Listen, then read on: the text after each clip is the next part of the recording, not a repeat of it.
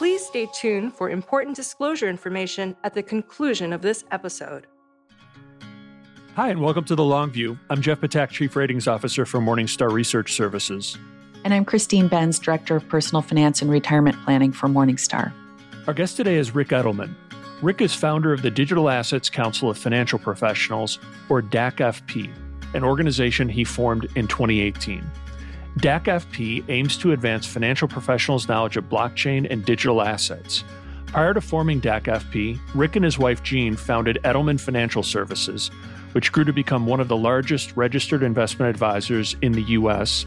before it acquired Financial Engines to form Edelman Financial Engines in 2018. Ric is a fixture in financial media where he's known for his radio show and frequent print and television appearances, and has authored numerous books, including his latest, which is called The Truth About Crypto, a practical, easy-to-understand guide to Bitcoin, blockchain, and other digital assets. Ric began his career as a journalist after graduating from Rowan University with a degree in communications. Ric, welcome to The Long View.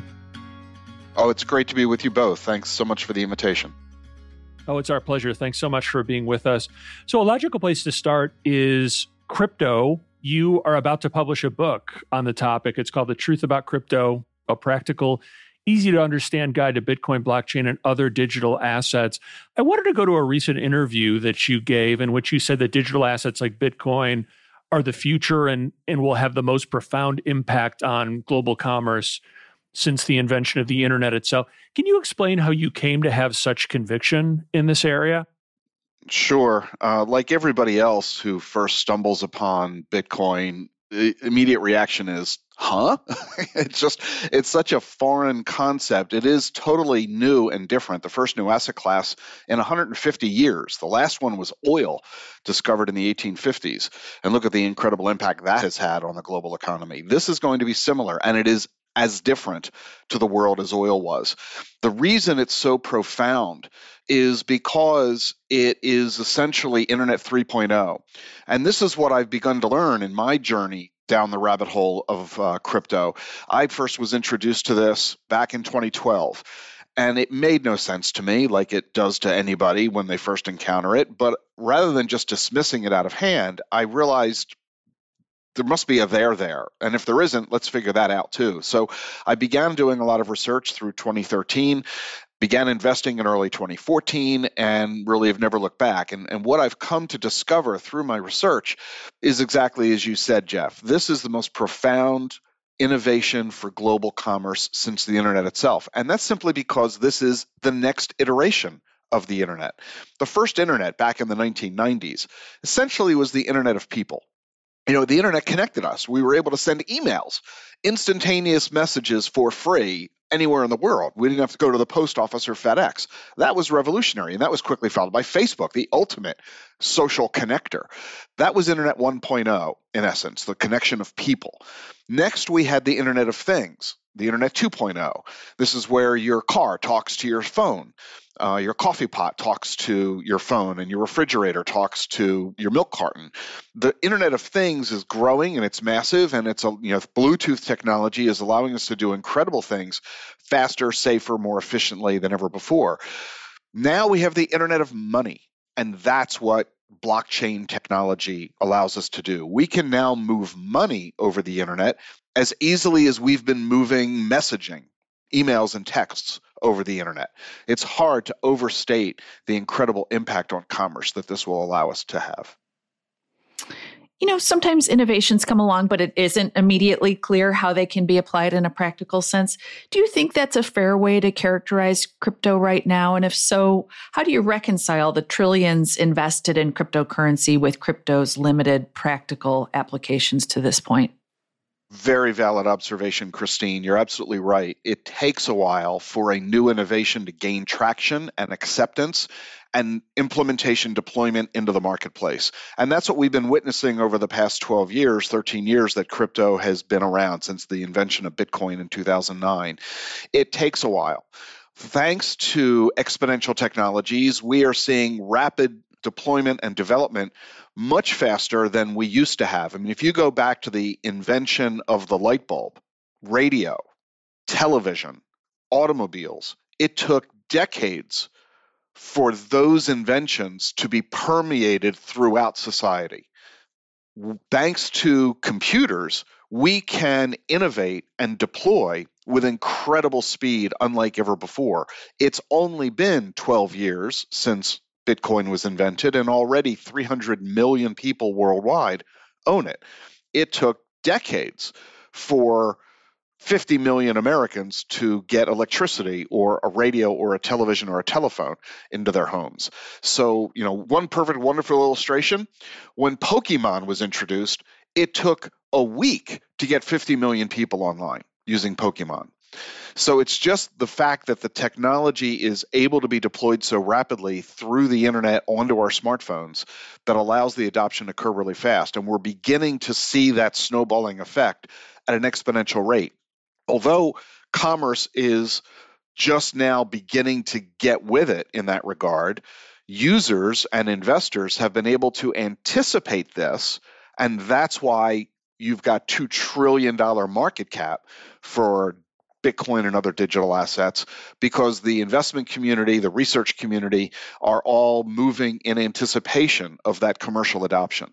And that's how money gets made. And that's why there's so much wealth being created in this space, even in advance of the widespread commercial availability of the innovations themselves.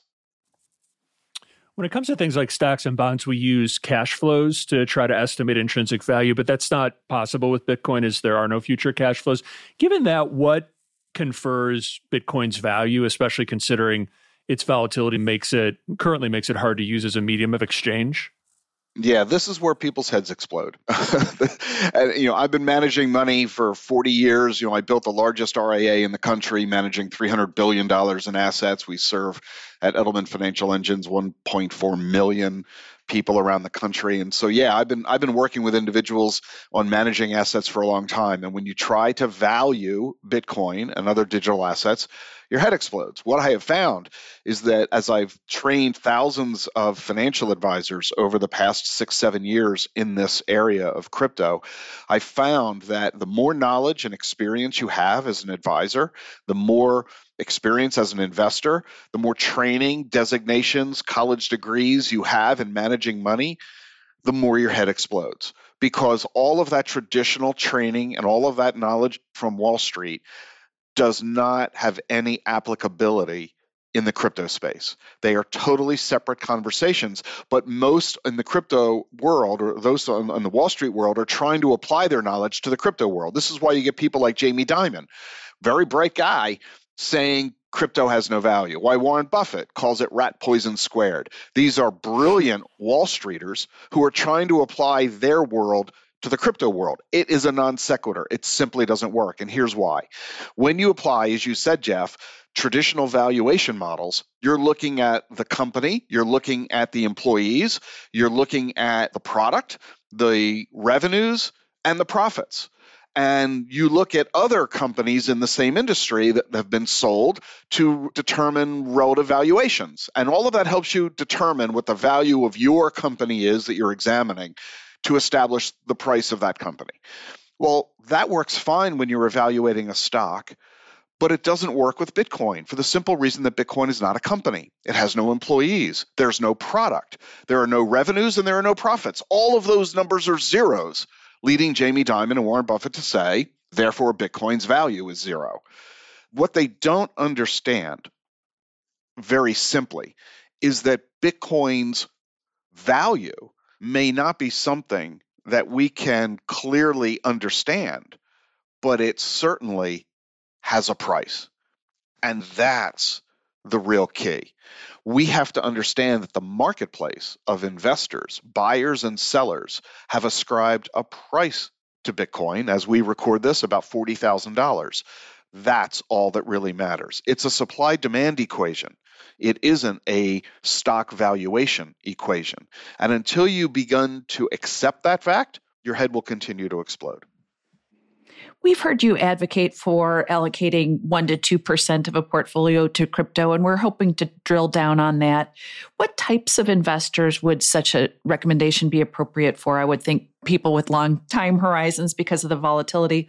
Also, how does crypto fit within a portfolio? Does it take the place of stocks, making it worthwhile to think of the opportunity cost for crypto as the difference between expected stock returns and crypto returns?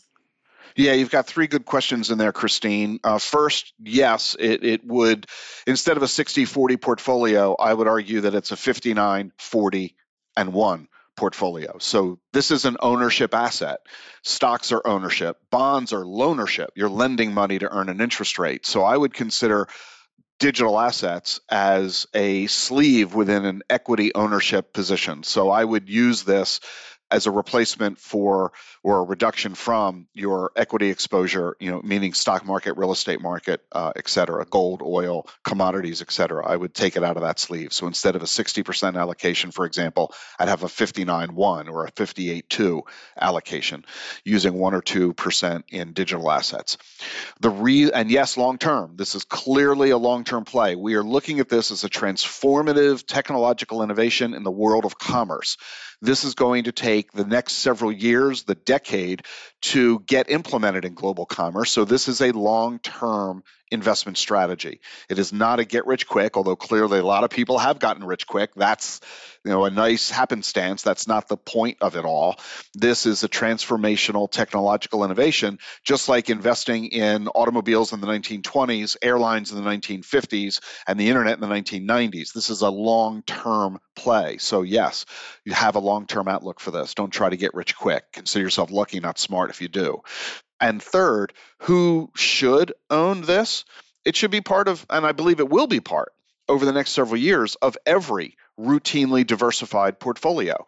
If you believe in diversification and you believe in owning a wide variety of asset classes, stocks, bonds, government securities, real estate, oil, commodities, foreign securities, et cetera, then you want to own as many diversified asset classes as you can.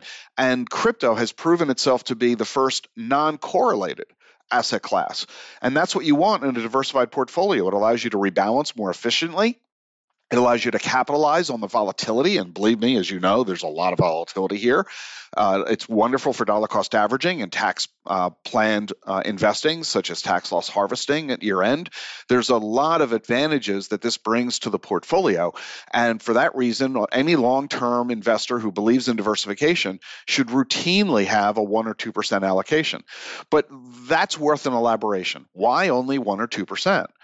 If the growth pattern is so strong, if the projections are so widespread, so many people arguing that the price is going to rise so substantially over the next several years, why only 1 or 2%? There are two reasons. First, it could go south. There's still a lot of newness to this. There's still a lot of regulatory uncertainty. We've got competitive pressures. We don't know what consumer interest will be in the future. We don't know what market demand may be. There could be technological obsolescence. There's a lot of unknowns. It's still new and different. So let's not take an undue risk in our portfolios. Let's not risk our future financial security on this. Second, there's no reason to. The price history of digital assets has demonstrated that you can have a material impact on your portfolio with a very low 1 or 2 or 5% allocation. You don't have to put 30 or 50% of your money into this in order to have it materially improve your life. So all the academic data shows us, not just my research that I've been talking about with a 1% allocation. If you look at Yale, the study they came out with in 2018 said the same thing. They argued for a 3% allocation. Bitwise's research, which they did in conjunction with the CFA Institute, said a 2.5 to 5% allocation. Pretty much everybody is in agreement. Low single digits is all you need to have the benefit of the risk-reward improvement to your portfolio. Well, that was definitely one of my follow-up questions. Why just 1 to 2%? And you answered that really well. Another question, though, is on correlations. You made the point that correlations have been low relative to sort of traditional assets. They seem to be rising, though, at least with the equity market. What's your take on that?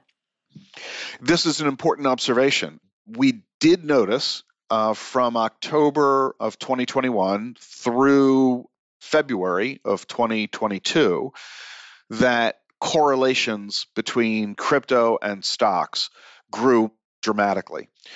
That has ended as we went through the month of March of 2022. At our recording now, those correlations went away, and Bitcoin has returned to its more historic pace or pattern of low correlation. In other words, the jury's out. Is that correlation that existed for a few months late last year, was that an unusual thing, or will that become more common and become a trend? Why did it happen, and will it persist? That's the key set of questions we've got to answer. The reason that it began to occur and never did before is a reflection of Bitcoin's mainstreaming. Throughout most of the life of crypto, it has been individual investors, often fringe investors, those that are avant-garde, truly doing something new and different, and that's a relatively small community. Suddenly, finally, many of us would argue, over the past year, institutional investors have gotten engaged. In fact, in 2021, institutional trading of Bitcoin was twice as much as retail trading. We now have pension funds, endowments, major corporations like MassMutual. Last year, they bought $100 million worth of crypto. MicroStrategy owns $5 billion worth of crypto. We have Tesla. You can do this through PayPal and Square. There are hedge funds, family offices, all engaging finally for the first time by buying this and adding it to their portfolios, recognizing that this asset class has additive values for both diversification purposes and return potential. Well, when institutional investors add crypto to their portfolios, what we're discovering is that they're considering it another sleeve of their equity assets. And when they decide to sell off those equity assets, like we experienced in January and February of 2022, they sold off their crypto, just like they sold off their stocks. So they're treating crypto more like an equity asset than they are a non-correlated asset. And the question is, are institutional investors going to persist in that behavior? If so, we will probably see higher correlations of crypto to stocks than we did over the past decade. Jury's out. We're going to have to wait and watch, but your observation's important because this could have an impact on one of the benefits of owning crypto, meaning the non-correlation element. For those that maybe would take a devil's advocate position and ask, what's wrong with assuming that, like the internet, the technology behind crypto will come to permeate industry and finance to an extent that investors can exploit the trend by holding the stocks of firms that eventually exploit that technology. That's kind of what happened with tech and internet, which investors have come to own in a big way as they become a larger part of the market. But do you think that's the wrong way to be thinking about crypto, that you need to have the sort of direct investment in that area in order to fully reap the benefits, that you can't necessarily count on it seeping into these other places where they're more accustomed to investing? No, I don't think it's wrong at all. That's a very good approach. And in fact, it's the difference between those who are inventing the tech and those who are deploying the tech in their business. Look at Amazon. What a wonderful example in the world of robotics. Amazon is known as a retailer. That's what they do. They sell us whatever product we want to buy. They'll deliver it in a day. But what a lot of folks don't realize is that Amazon is one of the biggest users of robotics. They have 350,000 robots in their warehouses. They're not developing the tech. They're buying robotic technology from robotics companies. And they've been making investment into robotics companies for exactly that purpose, because they're such a big user of the technology. The automotive industry is a big user of robotics technology, obviously, but they're not inventing that tech. They're buying it from those who are building it. So rather than arguing which is the better way to go about it, do you buy the stock of the company that's building robots, or do you buy the stock of companies that are using robots? I don't think it's an either-or question. I think as part of a diversified portfolio, you do both. You invest in both the companies that are inventing the tech as well as the companies that are deploying it. You're going to win in both directions. So yes, you can invest in Amazon to get a robotics play, while you can also invest in Boston Dynamics as a robotics play. So I don't see why we need to argue over which course of action is better. I think your fundamental premise, Jeff, is accurate.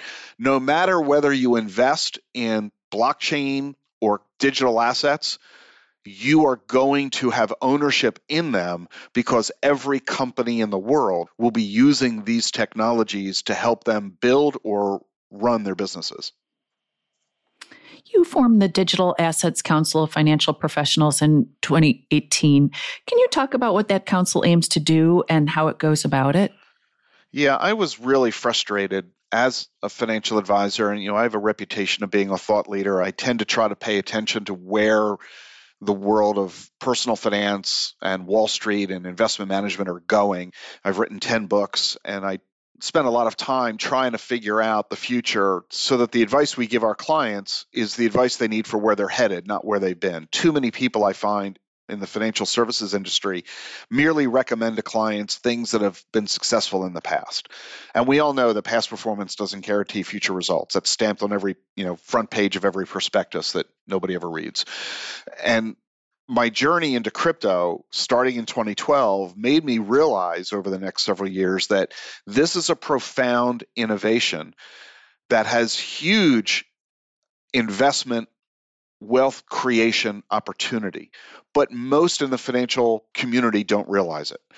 And since most consumers turn to the financial community for investment advice, we manage 2/3 of all the investment money in America.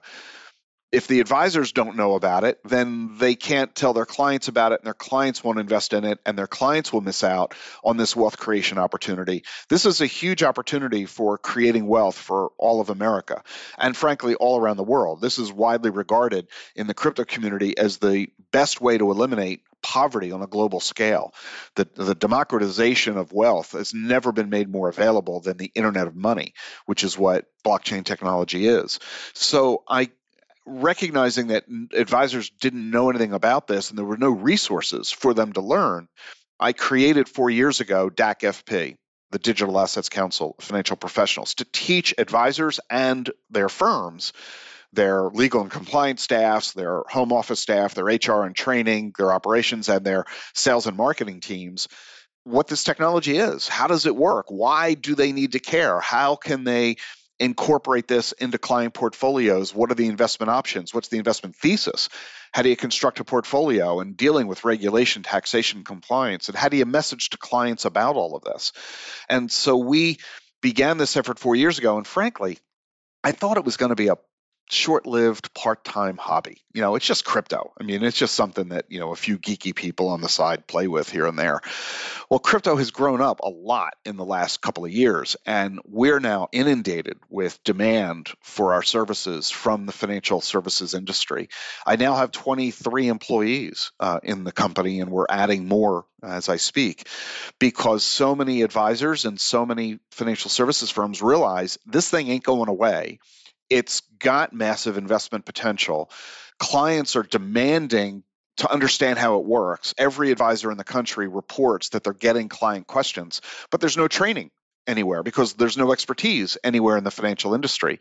So that's all we do at DACFP. We're an educational organization. We don't have any products to sell. I don't really care whether you like Bitcoin or not. I'm not trying to persuade you to like Bitcoin. I'm trying to persuade you that you need to understand it so you can be conversational about it with your client. The best analogy that I give advisors is about annuities. Every advisor in the country has a very strong opinion about annuities. Some love them, some hate them. Whether you love them or hate them, advisors are able to explain why they feel the way they feel and why they would argue that a client should or should not buy an annuity. And that's all I'm saying advisors need to do with Bitcoin. I don't care whether you like it. You need to understand what it is so you can talk intelligently with your client about it. And that's all we do. And so in addition to our webinars and materials on our website, we've created the certificate in blockchain and digital assets. It's an 11-module online self-study, self-paced course, 13 CE credits with a world-class faculty. Scott Stornetta, who's the co-inventor of blockchain, is on our faculty. Shauna Hoffman, who ran IBM's blockchain division, Anders Bronworth with the Boston Fed, and a lot of others on our faculty to just teach people, what is this stuff? How does it work? How do I explain it to people? And we've had over 2,000 advisors and others from 7 countries enroll in the program so far, and it's super popular. And there's really no resource like it anywhere, which is why we're getting such demand. We're striking relationships with major Wall Street firms to teach their advisors about this. And we're now the official education partner for the Financial Planning Association, NAPFA, the XY Planning Network, the Money Management Institute, the Investment Advisors Association, and others, because we're really the only game in town. There's nowhere people can turn to learn about this other than DACFP. And we'll include information about DACFP in the show notes for this episode. I think that probably is a good segue to the next topic that we wanted to take up with you to pick your brain on the future of advice. You've had a very storied career delivering advice yourself and also building organizations that offer advice to clients at scale. There's quite a bit of debate about what advice will look like in the future. What portion of what's handled by an advisor today is likely to be automated in the future, if you had to guess, Ric? Data, pure and simple. This trend has been underway for the past 30 years, again, thanks to the internet, and it's going to continue. Back in the 80s, when I got started, clients had to call me on the phone to ask me what the price of a stock was at the moment. If you wanted to know what the price of IBM was, you had to call your broker. And this is why brokerage firms used to have big lobbies, lots of furniture, with a ticker running across the wall behind the receptionist's desk, because it was the only way for an investor to get the current pricing. If you tried to go to any other resource, it was a 15-minute delay, which was of no value. Today, of course, real-time stock prices are available for free on our phone. You don't need a financial advisor to get that info. Advisors used to be the resource of information, and we aren't anymore. And that trend is going to continue more and more. The data collection, the data display, and the distribution of data is increasingly automated. We're already seeing robo-advisors and online trading tools and calculators that are all free, all available in real time, that aggregate all of your financial info from your bank and your brokerage firms and your 401k, putting it all on a simple little dashboard for you so that you can see all the information about your personal finances. You don't need a financial advisor for that. You also have mountains of data about what's happening in the financial markets, economics, the socio-political environment, all of this throwing huge amounts of data at you. And the advisors have access to that data as well, of course, often far more sophisticated because we have institutional resources of information that ordinary retail investors don't have access to. The data is available in huge quantity. So nobody needs an advisor for that.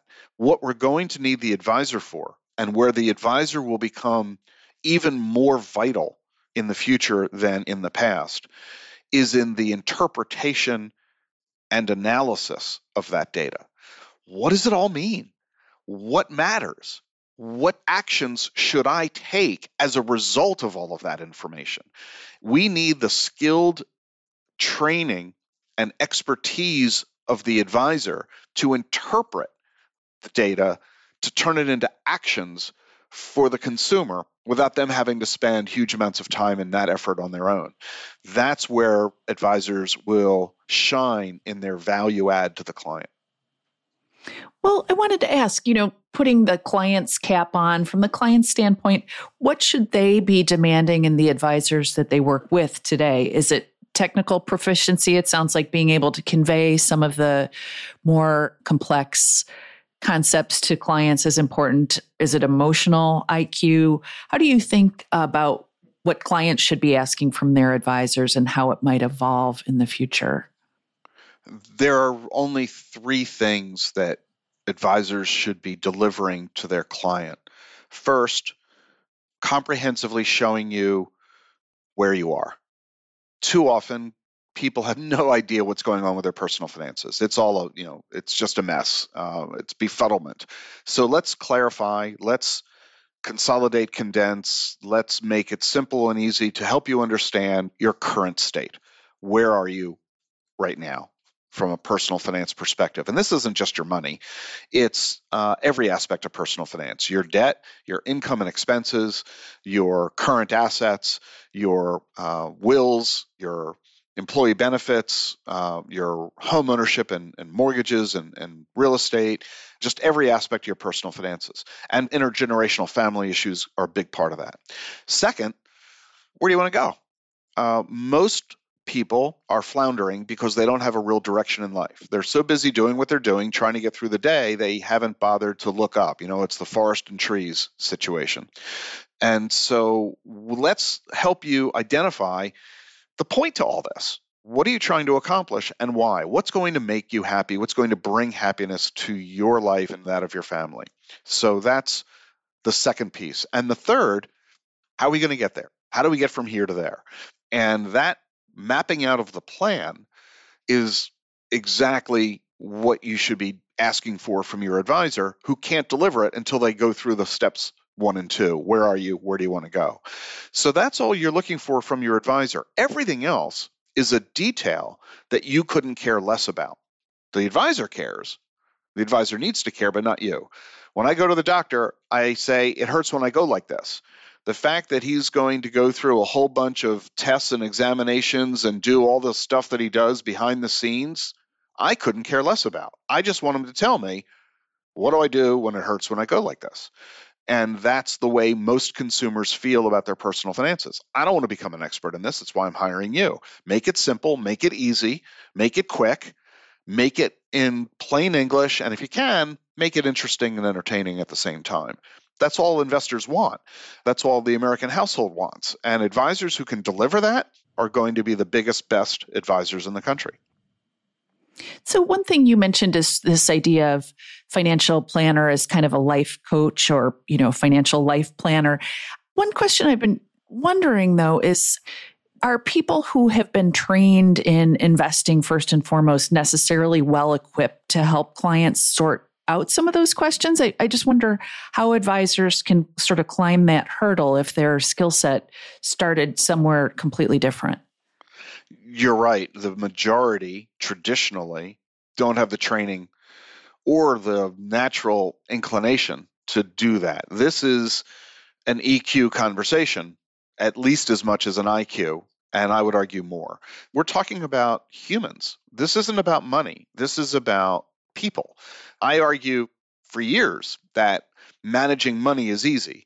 Managing clients is hard. It's not, we know how to manage money. The Wall Street has figured that out for decades. You know, thanks to Harry Markowitz and a dozen others, we all know how to manage money effectively. And you have a lot of conversations on your podcasts of those brilliant people and their strategies. Managing money's easy. Getting people to do it and to stick with it is really hard because we are creatures of emotion, not creatures of intellect. We make decisions based on feelings, not thinking. And we're our own worst enemy. So it's the hand-holding and the guidance that advisors provide. And that's not a traditional source of training. That's not traditionally what attracts people into the industry. Historically, people got into the business because they love numbers and they love money and they want to pay attention to numbers so they can make a lot of money. And they don't really pay attention to risk or people's attitudes about risk. And they don't care about things that aren't directly related to stock prices moving up. They don't want to pay any attention to employee benefits or credit and debt or the emotional toll that a family is experiencing because of a child with a substance abuse problem or a spendthrift problem or a bad marriage with a son-in-law or who knows what. All those seem to be too cumbersome and annoying and distracting, and it's got nothing to do with today's Dow Jones Industrial Average. So many are simply misplaced now that that's what consumers are saying that they want. Fortunately, the new generation of advisors entering this industry and already largely in it, you know, you look at the millennials, people in their 20s, 30s, and 40s who are in this industry, they get it. They got into this because they enjoy the financial planning angle. They recognize that there's more to life than money, and it's not all about the investing conversation. It's about everything else going on in the family's life. And you need to make sure that you're dealing with an advisor who thinks that way, behaves that way, acts that way, and can help you deal with all of those kinds of issues. That's the advisor of the future. The stock trading jockey of the past, they're dinosaurs. Yeah, that was actually going to be my next question, which is what do you think is going to be that next big iteration in the advice business, which is, as you mentioned, it's kind of transited from brokering to portfolio management to asset allocation, now increasingly financial planning. But it sounds like what you foresee is, you know, advisors who are equipped to help with maybe the softer sort of side of things, not to use that as a pejorative, but focusing on issues like wellness and kind of emotional well-being, that sort of thing. Do you think that's a fair characterization, Ric? Very much so, Jeff. And it really leads to the next ideology, which is life planning, recognizing that the traditional lifeline that people have experienced, the one that everyone's familiar with, and frankly, most are assuming will be theirs, is dead. I'm on the advisory boards at both the Milken Institute's Center for the Study of Longevity and the Stanford Center on Longevity. And our efforts are all on the new map of life, recognizing that the old lifeline, which was you're born, you go to school, you go to work, you retire, you die, one thing at a time in that order, which is how it was for our parents and grandparents and great-grandparents, that's not us. We're now engaging in the cyclical lifeline, and it's all because of longevity. We're going to live to age 100. If you're listening to this podcast, odds are really good you're going to live to age 100 or beyond. The old paradigm of retiring at 65 and dead at 80, that's gone. That's not going to be us. And if we're going to live to age 100, the notion of retirement at 65 is impossible. First, economically, most people will never afford to be able to do 40-year retirement. Second, you're not going to want to. At 65, you're going to be healthier than your parents were when they were 65. In fact, due to medical innovations, by the time you're 95, you'll be healthier than when your grandparents were 55.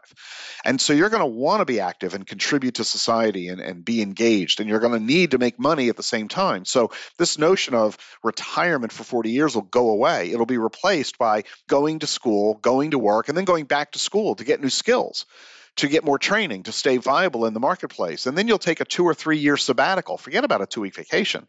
You'll take years long sabbaticals, and then you'll go back to school for more training, go back into the workforce.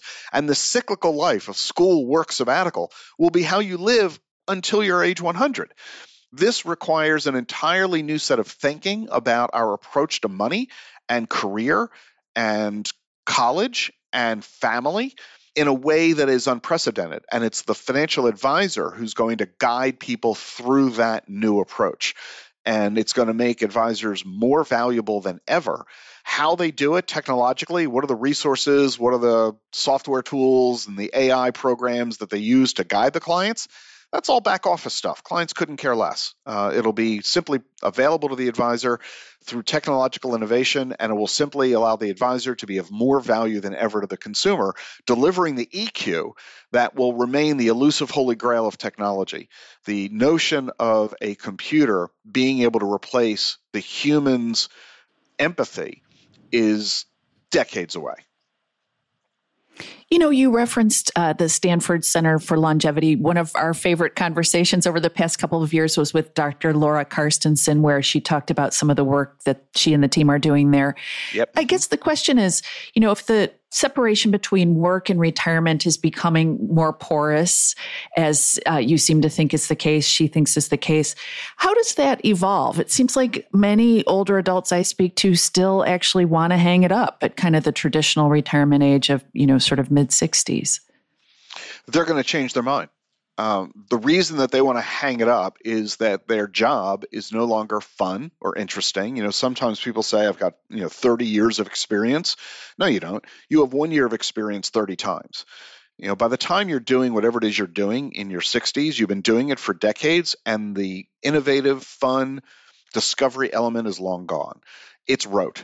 It's the same damn thing every day or every year. And you're tired of it. You're bored. It's no longer interesting. And you might not like the new company environment that you're in. You might not like the economic issues. You might not like the sacrifice. You're beginning to recognize your own mortality, and you'd rather go do something else. And that is perfectly understandable. And this causes people to retire in their 60s. But after a few years of that, boredom sets in.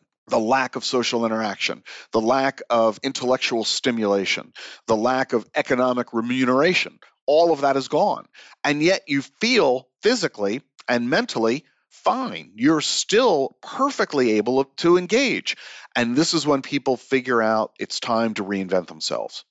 And they do it by entering a brand new career, starting a new business. More businesses are formed by people over the age of 50 than people under the age of 30.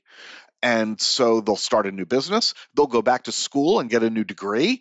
They'll engage in educational travel, not just for vacation, but for learning. And they'll discover that they now have opportunities they didn't have before because the kids are grown and the dog has died. They're free and clear in what they want to do. They now have money and they have time. And they're going to take full advantage of this. So people will discover after a few years of that gold watch and a pension that this ain't it. Sitting in front of the TV and eating bonbons, that's fun for a couple of years, but you're not going to do it for a couple of decades. Drive yourself crazy.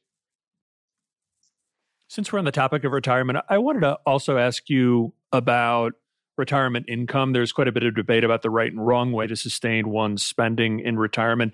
Do you think the 4% spending rule still works, or do you think retirees need to reconsider that given lofty market valuations and paltry yields? Yeah, I'm not sure it ever worked. You know, it's a rule of thumb. It's just a guideline to help prevent clients from overspending in their early years of retirement. I'm not sure it was ever something anybody truly relied upon because there's so many unique circumstances to each client of income sources and life expectancies, marital statuses, and so on. But the point is well taken that as we reach the point where we're going to stop earning the income we spend, we need to generate it from resources available to us. Pension, Social Security, investment income are the three dominant resources. We need to reevaluate the legitimacy of those resources, the sustainability of them, how much can they genuinely produce, and how much am I going to need given my lifestyle and the cost of living, especially as in this decade, we're going to be in an inflationary environment.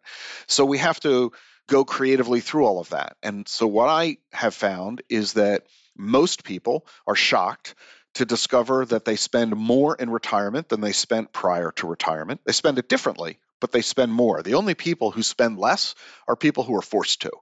If you're spending less in retirement than you did pre-retirement, it means you failed in your financial plan. You should spend or be able to spend at least as much as you spent before. You'll spend it differently in more fun ways, but the dollar amounts will go down, especially when you consider healthcare costs. You're going to spend a lot on that as you age. In addition to that, we have the longevity factor. And for that reason, it argues, as I mentioned a moment ago, that you're going to go back to work in retirement, but you're not going to go back to a 40-hour work week. You're going to work for 10 hours a week, or maybe 15 or 20 hours in a month. You'll make 10 or 15 grand a year. You don't have to make $100,000 a year. 15 grand, 20 grand in a year to supplement your income is plenty to allow your nest egg to last as long as you do. So all you got to do is work an extra year or two in your career. Don't retire at 65, retire at 67, and then go get a part-time gig until you're in your 70s.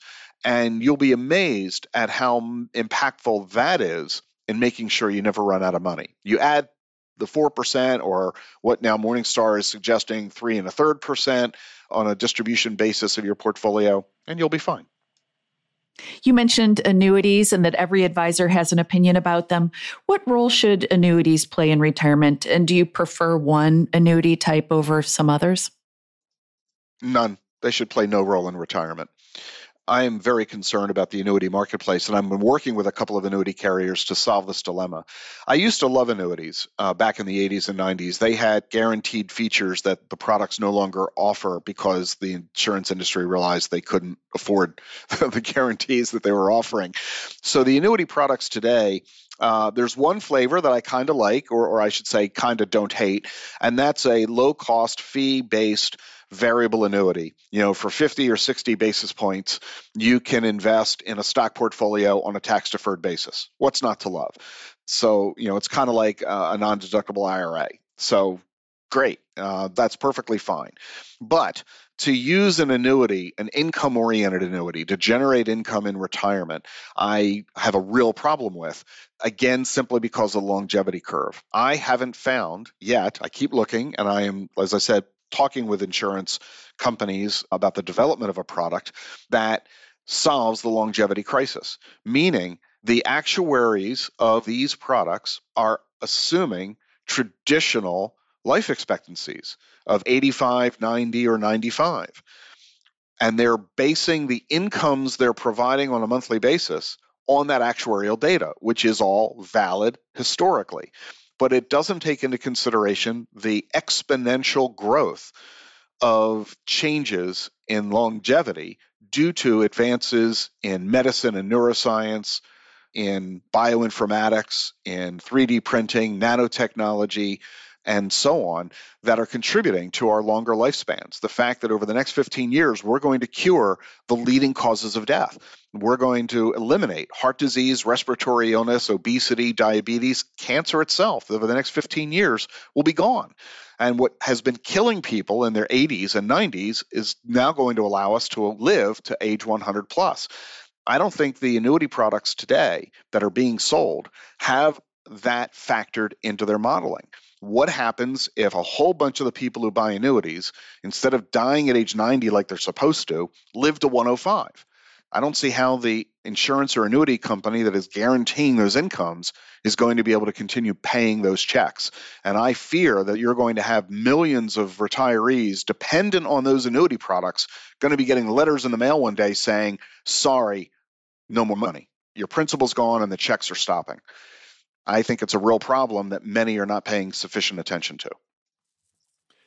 I wanted to make a quick left turn to portfolio construction, if we could. We've seen, as you know, both the stock and bond market pull back recently, which is a little atypical given the way bonds have helped to cushion stock market losses in the past. Some are using this time to argue for different approaches to portfolio construction, including heavier use of alternatives. Do you agree with that? And to the extent that you do, how do you think portfolio construction might need to be rethought in view of this? Yeah, Jeff, I think that is all absolutely correct. The party's over, and most people are totally unaware of this for the simple reason that our life experience has not prepared us for what's happening next. If you were an investor in the 1970s, you remember what the bond market was like with rising interest rates and the fact that as rates go up, bond prices go down. But very few Americans alive today were investors in the 1970s because they were, if they were alive at all, they were children like me, which means our personal investing experience is more recent than 1982. And therefore, from 1982 to the present, if you owned a bond or a bond fund, any kind, government bond, corporate bond, municipal bond, I don't care what it was, it made money. You not only earned a lot of interest, but it rose in value. And that lulled everybody into a false sense of confidence that bonds are safer than stocks. It's been true for the past 40 years. But that's only because we've had a declining interest rate environment for the last 40 years. That party's over. Interest rates are now near zero. The Fed has turned the direction around and already begun to raise rates, and they're going to raise rates a lot more over the next 2 years. And as rates go up, the value of bonds goes down. And most people are completely unprepared for this because they have no knowledge or education or personal experience about it. And therefore, people who are running away from stocks into the perceived safety of bonds literally jumping out of the frying pan and into the fire. And we're going to see massive losses in the bond market. We already have so far this year, massive more to come. And the sad part is that it's going to cause losses to the very people who can afford the losses least, safety conscious, income-oriented investors. And it's a real crisis. And this is a generational shift, comes only once every half century. We're experiencing the crux of it right now. We're at the knee of the curve. And there's too insufficient, too little warning about this from the financial advisory community. Some out of motivated self-interest, some out of a genuine lack of knowledge themselves because they're so young and inexperienced and uneducated. So yeah, we need alternatives that we need to implement to our clients right away to provide a different approach for generating income in a safe way. Alternatives make a lot of sense, and there's a wide variety of alternative ways to generate income, not least of which also includes crypto, because you can now generate yields that are 5 to 15% from digital assets. Sounds like a ridiculously high rate of interest until you understand, again, that crypto operates totally differently from any other aspect of the financial marketplace. So there are a lot of alternative approaches that need to be considered. And you're right, Jeff, this is a huge deal. And the sooner advisors and their clients recognize this, the better off everyone will be. Well, I thought of about 30 follow-up questions as you were talking, but I did want to ask you about financial education. You've spent a career counseling others and helping them to set expectations and put together their plans. Can you talk about what you found are the best ways to inculcate good savings and investment habits and what doesn't work? Richard Thaler has it best. I'm a big fan of behavioral finance and the work done by Tversky and Thaler and so many others. Nobel Prize winning research all has it best. We're not going to change consumer behavior because we're all humans. We act emotionally. We just aren't able to look 30 years out. We look 30 minutes out. We spend more time planning vacations than retirement. That is simply not going to change. So what we need to do are two things. First, help people understand the importance of the subject, help them understand that it's really easy to understand these concepts. Wall Street does a good job at making things confusing to try to make you their slave. We don't need to do that. Helping you understand interest rate risk is simple and easy to do. Anybody can learn it, even a 5-year-old. And it should be taught as early as elementary school. Once we teach people this, we then help them understand that the best way to have you implement it is to automate it. And this is what Richard Thaler argues for so much. We need to automate America's money behaviors. This is why 401ks are so successful, because you have money taken out of your paycheck without you thinking about it. The savings occurs automatically. Same thing with Social Security. I don't have to ask if you're willing to save. I don't have to motivate you to write a check or make a deposit. It just happens automatically. And we need to do more and more of that for every aspect of key personal finance issues. We need to do it not just for retirement like we do with a 401k. We also need to do it for college. We need to do it for homes. We need to do it for cars. And we need to do this for cash reserves and rainy day funds, because all of those things happen in life and nobody is going to take the effort and the time to go proactively handle it on their own. Even if they try, they won't sustain it. Even if they attempt to sustain it, life gets in the way with a job loss or a medical issue or a distraction, and they just don't stick with it. We've got to automate the savings effort across the board for people, making it easy, cheap, and affordable and automated so that people can get it done despite our own emotional inclinations. Well, Ric, I think we could ask you questions for hours. What terrific insights. Thanks so much for taking the time to speak with us today. We really appreciate it. It's been my pleasure, Jeff. Christine, thank you so much. Thank you so much. Thanks for joining us on The Long View. If you could, please take a minute to subscribe to and rate the podcast on Apple, Spotify, or wherever you get your podcasts. You can follow us on Twitter at SYouth1, which is SYouth and the number 1. And at Christine_Benz. George Cassidy is our engineer for the podcast, and Carrie Gretchick produces the show notes each week. Finally, we'd love to get your feedback. If you have a comment or a guest idea, please email us at thelongview@morningstar.com. Until next time, thanks for joining us. This recording is for informational purposes only and should not be considered investment advice. Opinions expressed are as of the date of recording. Such opinions are subject to change. The views and opinions of guests on this program are not necessarily those of Morningstar Inc. and its affiliates. Morningstar and its affiliates are not affiliated with this guest or his or her business affiliates unless otherwise stated. Morningstar does not guarantee the accuracy or the completeness of the data presented herein. Jeff Patak is an employee of Morningstar Research Services, LLC. Morningstar Research Services is a subsidiary of Morningstar Inc. and is registered with and governed by the U.S. Securities and Exchange Commission. Morningstar Research Services shall not be responsible for any trading decisions, damages, or other losses resulting from or related to the information, data analyses, or opinions, or their use. Past performance is not a guarantee of future results.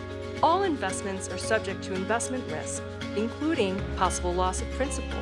Individuals should seriously consider if an investment is suitable for them by referencing their own financial position, investment objectives, and risk profile before making any investment decision.